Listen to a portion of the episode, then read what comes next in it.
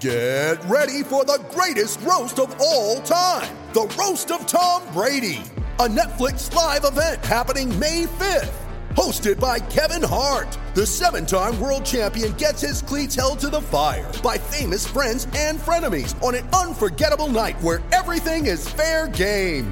Tune in on May 5th at 5 p.m. Pacific time for the Roast of Tom Brady, live only on Netflix.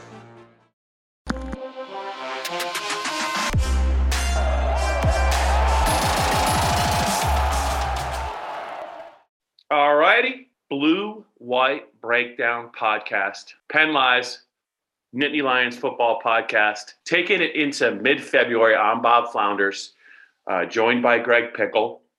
Uh, it is the middle of the week. It is late Wednesday morning as we talk about this, Greg.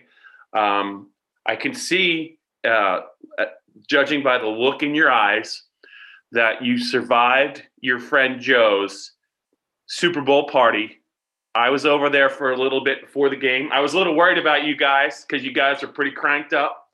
Glad to see you got through it. You look hale and hearty. Plenty of Penn State football to talk about.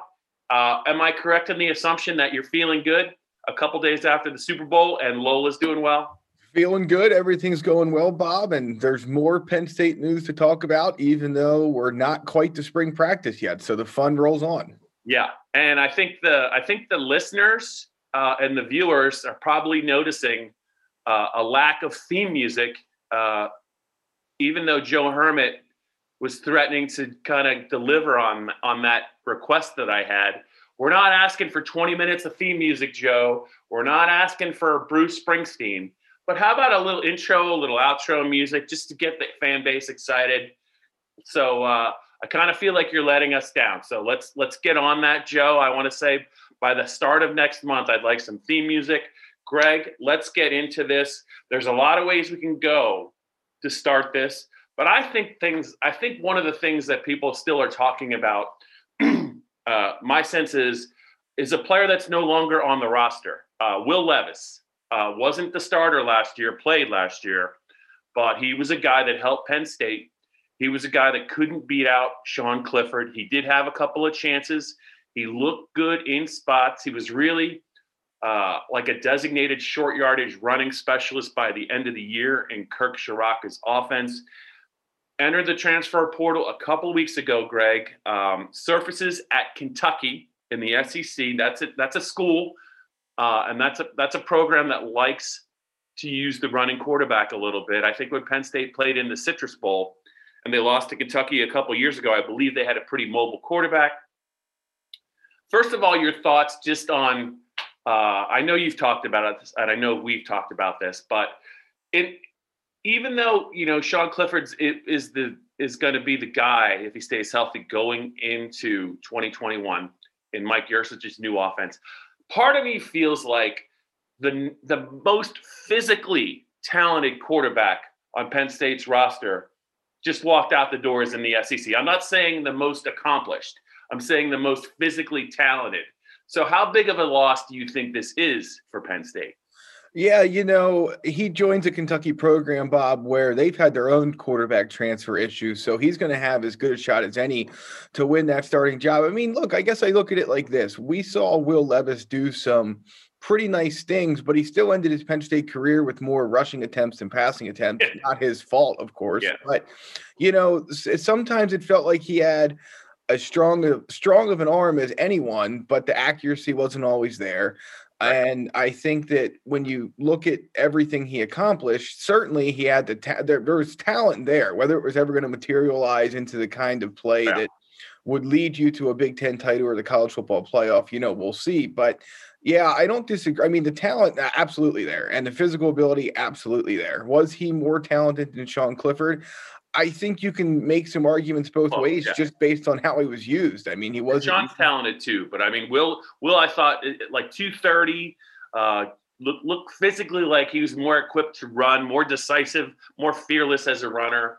Uh, had a strong arm. Sean, obviously, Sean Clifford, when he's been healthy, has played very well for Penn State. But his, I would say his year was up and down at best in 2020. I'm just wondering.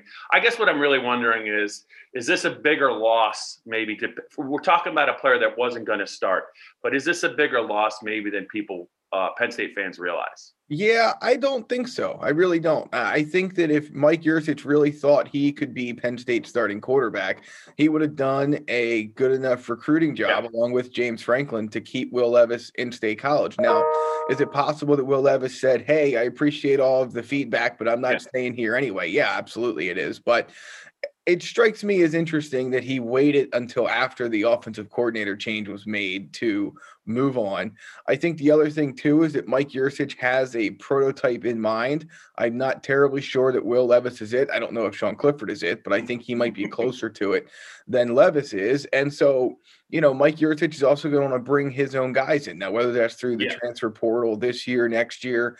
Um, you know, he's really expanded their class of 2022 quarterback offering. Beau Pribula is in that class already. You know, so even if Will Levis won the job this year, there was always going to be competition coming. So I understand why he transferred.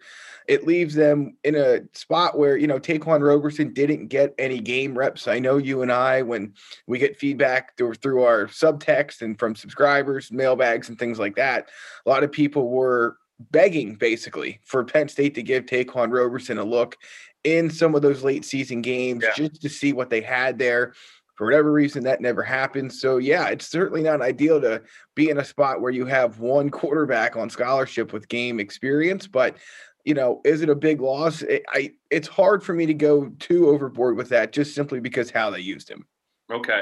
Well, then, Greg, let's move this along here on the blue white breakdown uh, and talk about another loss, but it's a coaching loss. And the shoe, the, the, the you know, the we've learned the identity of Penn State's new tight ends coach. So Tyler Bowen going to the NFL to work on uh, uh, Urban Meyer's staff at Jacksonville. I don't think there's any doubt that when he was at Penn State, uh, you know, James Franklin had this one right. He he he liked him. He liked a lot about him, and I think Tyler uh, was impressive in a short amount of time. Whether it was coaching Penn State's tight ends, uh, developing Penn State's tight ends, whether it was pinch hitting for Ricky Rahne as the OC in the Cotton Bowl when Ricky Rahne went to Old Dominion. It's hard to argue with uh, Penn State scoring all those points in that in that one game audition. And then finally, just just as a recruiter, you look at you know not just what he's done, uh, kind of stocking uh, the shelves uh, for tight ends in future recruiting classes, but also you know other other recruits. You know, he also I think I think I think he could. All, he was a he was versatile because I think he could help with the offensive line. I think he did a lot of things right during his time at Penn State. So he's at Jacksonville, and there a lot of people were wondering what what James would do, who would be the guy, and he, he didn't take too long. But it's a former Penn State offensive lineman, Ty Howle. I think he was a center. I don't know. I think he played on Billy O'Brien's teams at Penn State. I'm not sure how much he played. I don't think he was a starter, but he's a guy that I think James has known for a little bit. And so he promotes him.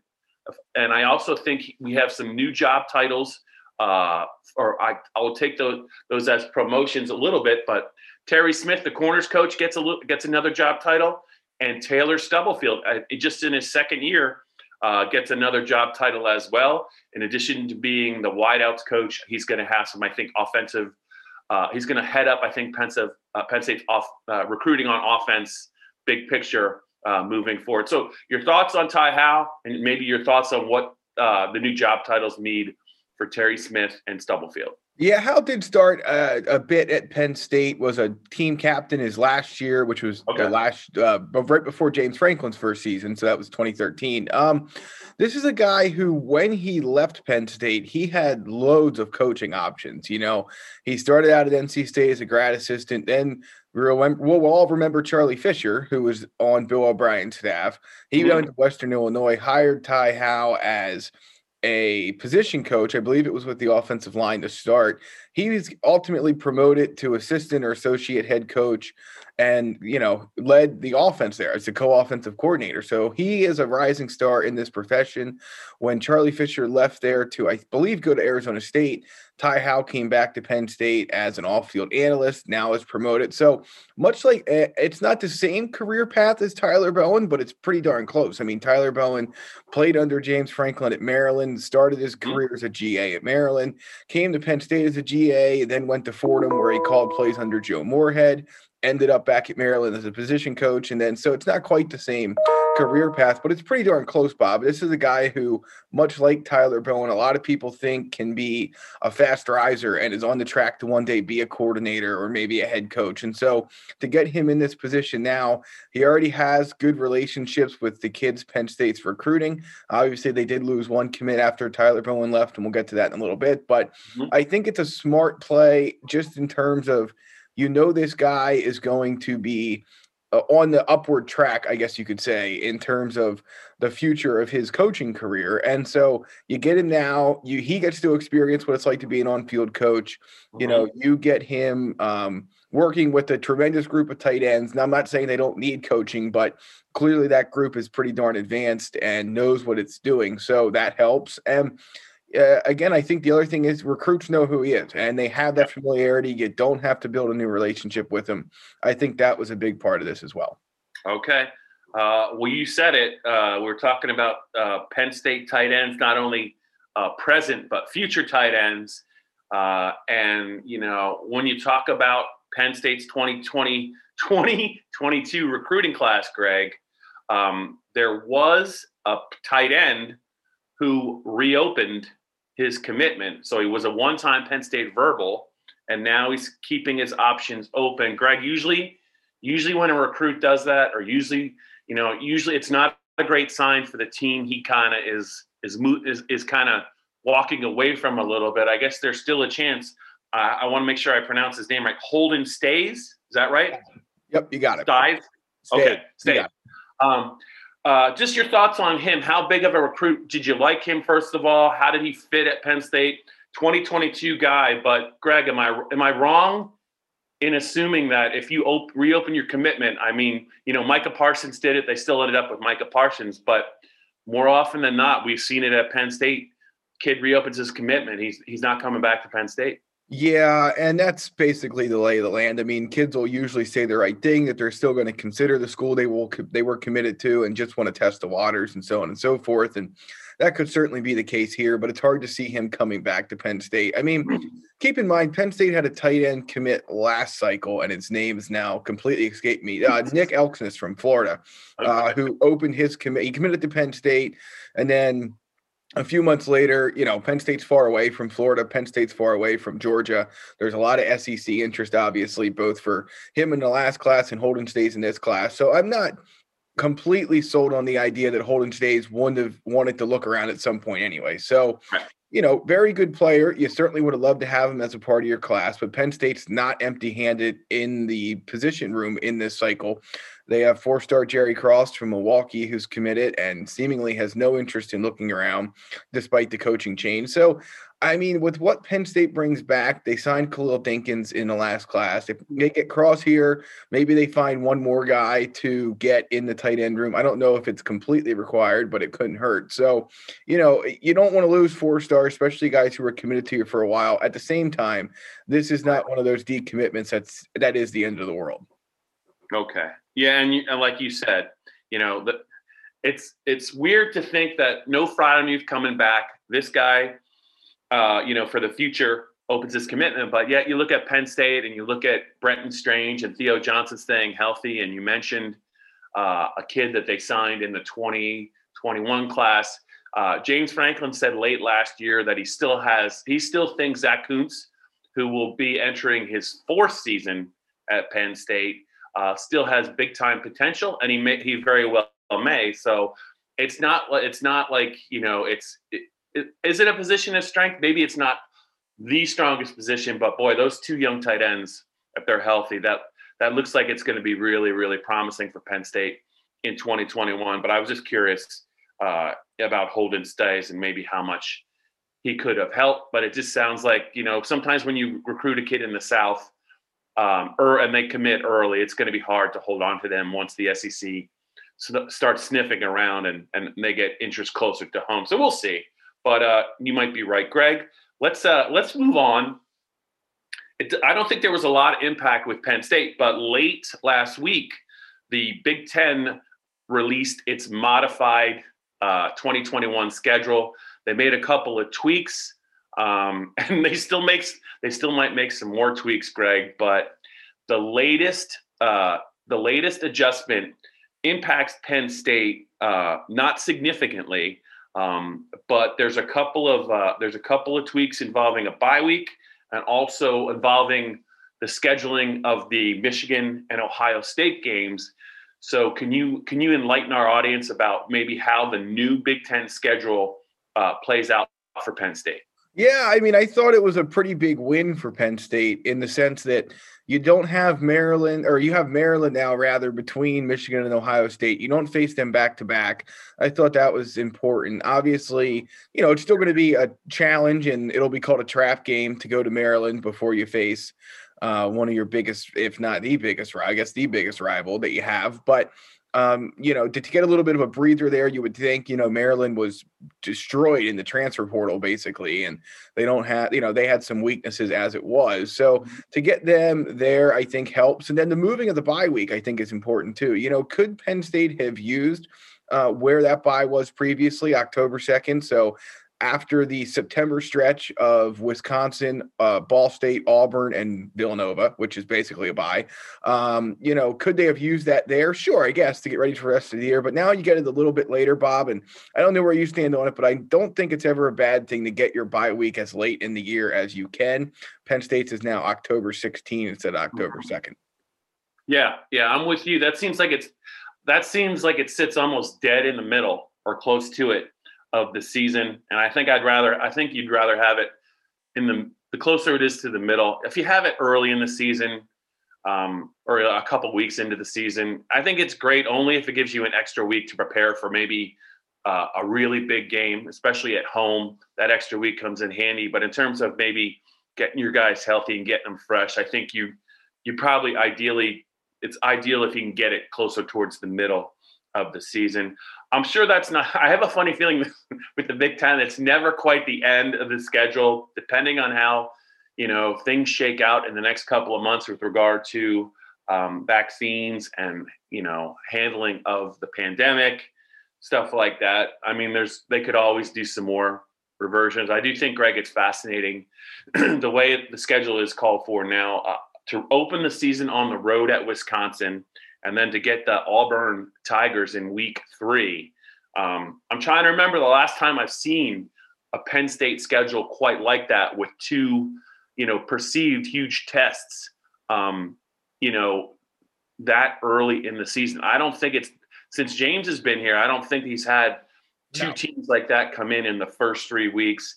I think a lot of it has to do with the fact that Penn State's playing a Big Ten team that early in the season. But man, um, you're gonna. I think, Greg, you, we're gonna learn a lot. Assuming the schedule stays this way, we're gonna learn a lot about Penn State uh, and the new offense early in the season. Uh, if the schedule stays that way, Greg. Before we wrap it up here on the blue-white breakdown, uh, I could see that I failed in my host duties because halfway through it, I'm supposed to sh- toss it over to you so you can tell uh, our audience what they could do to to to review us and where we can where they can find it. So I kind of blew that, uh, but uh, maybe maybe just give give them a heads up, and we'll close maybe with some Super Bowl thoughts and one quick thought maybe for Penn State spring. Yeah, so the Blue White Breakdown podcast, you can find it wherever you get your audio, uh, Stitcher, Apple, Google, Spotify. You got me off my game here, Bob. This is a little bit later than normal, but that's yep, okay and uh, youtube.com slash all penn state. You can find the video there. Bob one more thought on the schedule. Certainly i Love think it. the best september slate in terms of likely good games competitive games fun ones for fans to watch that penn state has had in a really long time if not ever you know in the modern age modern you know the more modern age of football but uh, especially in the big ten. But yeah i mean you also go back to, to the other side of that coin which is we heard all about how once you have two losses, it can be tough. Um, and I'm not saying Penn State's going to lose both of these games, but they'll be an underdog probably in one of them, I would think. Maybe not. We'll see. But, you know, it sets up an interesting September where you're either going to absolutely love your resume, you're going to be just okay with it, or you're going to think, oh boy, what does the rest of the season have in store for us after just four weeks? So, will be fascinating to see. That's a pretty good week of Big Ten games, too. I'm not sure what led to them deciding to kind of load up on marquee conference matchups in week one of 2021, but it's not just Penn State, Wisconsin on that schedule. Yeah, and as a general rule, just to follow up, it's even harder, Greg, to dig out of a hole when you lose your first five games. Am I right? You would be correct about that, Bob. Yeah, I, I don't see a winless start for Penn State this year. Uh, Ball State's actually going to be a pretty darn good team, though. Yeah. they come in with a lot of returning talent. Sure. But if all else fails, I think Villanova's a W. So we oh, just dump that. all over the Wildcats. Nice, Greg. Nice. Um, so, Greg, uh, just a couple of thoughts uh, in closing. Uh, the Super Bowl, kudos, uh, congratulations to Chris Godwin, Donovan Smith. I think there's another. I think they had a third Penn. Oh, also LeSean McCoy, who's not a Penn Stater, but a Harrisburg guy. Congratulations, back-to-back Super Bowl wins for him. I hope I didn't miss a Penn Stater. On Forgetting AQ Shipley. Oh, AQ Shipley. Darn it. Congrats to him. He was a really good player at Penn State. I think. I think people. Re- I mean, he's played. He's played in the league a long time uh, as a center. Uh, he was really good for Penn State in the uh, in the mid 2000s. and Western PA Penn State fans, don't get mad at me if I have this wrong. I believe he grew up in Coraopolis. It's C O R, and then there's a bunch of other letters in Pullis and Western PA. And I think he went to Moon or Moon Township. I hope I have that right. He was a great leader, great player at center, uh, team leader, real good player, great quote. Happy for him. Uh, you could just, it doesn't, it just kind of feels like he's going to have a career in coaching if he wants one. But congratulations to the Tampa Bay Bucks contingent. And if you uh, Penn State fans out there had a bet, betting interest in the game, I hope you were on the right side of it. If you were on the wrong side of it, at least at least you didn't get you know beat at the last second. You were out of it early. There was no coming back. Greg, it's now, you know, we're in the second or third second week in February. Uh, we talked to James Franklin. It was at least two weeks ago. He said he had spring practice on his calendar. He was planning on it like there was going to be a spring. Hadn't heard from the NCAA or the Big Ten. That was two weeks ago. You know, in a normal year, Greg, I think mid to late March is is usually when spring practice begins. Uh, I I do think they're they're getting in some winter conditioning, which is good. Um, any any thoughts maybe on when Penn State spring uh, may begin and how long do you think it might be? Yeah, I think it'll be your normal 15 practices. The question is just going to be are those spread out a little bit more than normal or not? I'm trying to remember, Bob. I want to say that they would practice like Monday, Wednesday, Friday, yeah. Saturday, something like that. Uh, and so it was pretty regular when they'd be out on the field. I know because Monday is their day off. It was probably, I don't know, it was three times a week. Saturday was always one of them. And at any rate, I mean, we were always talking about that mid March point right, right, right after spring break is over. There is no spring break this year, so that doesn't have to be factored in. But yeah, I have not seen anything new since we, uh, you know, last talked about the fact that they feel pretty good, Sandy Barbour and James Franklin, about having a traditional spring practice. But as far as I know, there's been no kind of guidelines put out about that. Obviously, if it starts in March, they won't be able to host recruits, which is no fun. Yeah. So maybe teams will wait a little bit longer. Conversely, maybe some will just get off and running. I don't even know if the NCAA has to say anything, to be honest with you, Bob. I, I don't know. It's unless they change the rules that the rules are what they are in that you can do it. So um, I think they can probably get rolling on that whenever they like. And mid to late March seems to make the most sense with the goal being – I think in their mind and everybody else's mind to still have some practices left if that NCAA recruiting dead period does end after April 15, that you can have some guys come to campus for the back half of your spring practice. We'll see. Got it. All right. What better way to put a bow on this edition of the Blue White Breakdown, Penn Live's Penn State Football Podcast? Hope you guys are continuing to listen and view us. Dustin Hockensmith still doing an awesome job with his version of it as well in the mornings. We had Dave Jones on last week. Dave and I talked about a lot of things. Not all of them were football related. I believe he is on the schedule for next week. Uh, we're going to continue tinkering with the format in the off season. Greg and I have been discussing some things we might want to do with this podcast. I think next week, Greg, one thing to look out for if you guys are listening or, or watching this now, uh, I think we're going to incorporate a uh, a subscriber mailbag element to uh, the blue white breakdown, or maybe we'll just be on the on the lookout early in the week. We're going to put out a call for questions and comments that we could probably uh, discuss because I'm sure you guys have some things that we didn't get to uh, on your mind. I think we're going to do that moving forward, or at least try it. But I do think this is still evolving. And uh, Greg, we talked about trying to keep this one nice and maybe maybe a little bit smaller. Try not to go over 24 minutes. We're at like 26 now, so that's a fail on my part. So before I close, Joe Hermet, theme music, and we will be back. I think maybe with multiple blue white breakdowns uh, in addition to Dustin's work next week.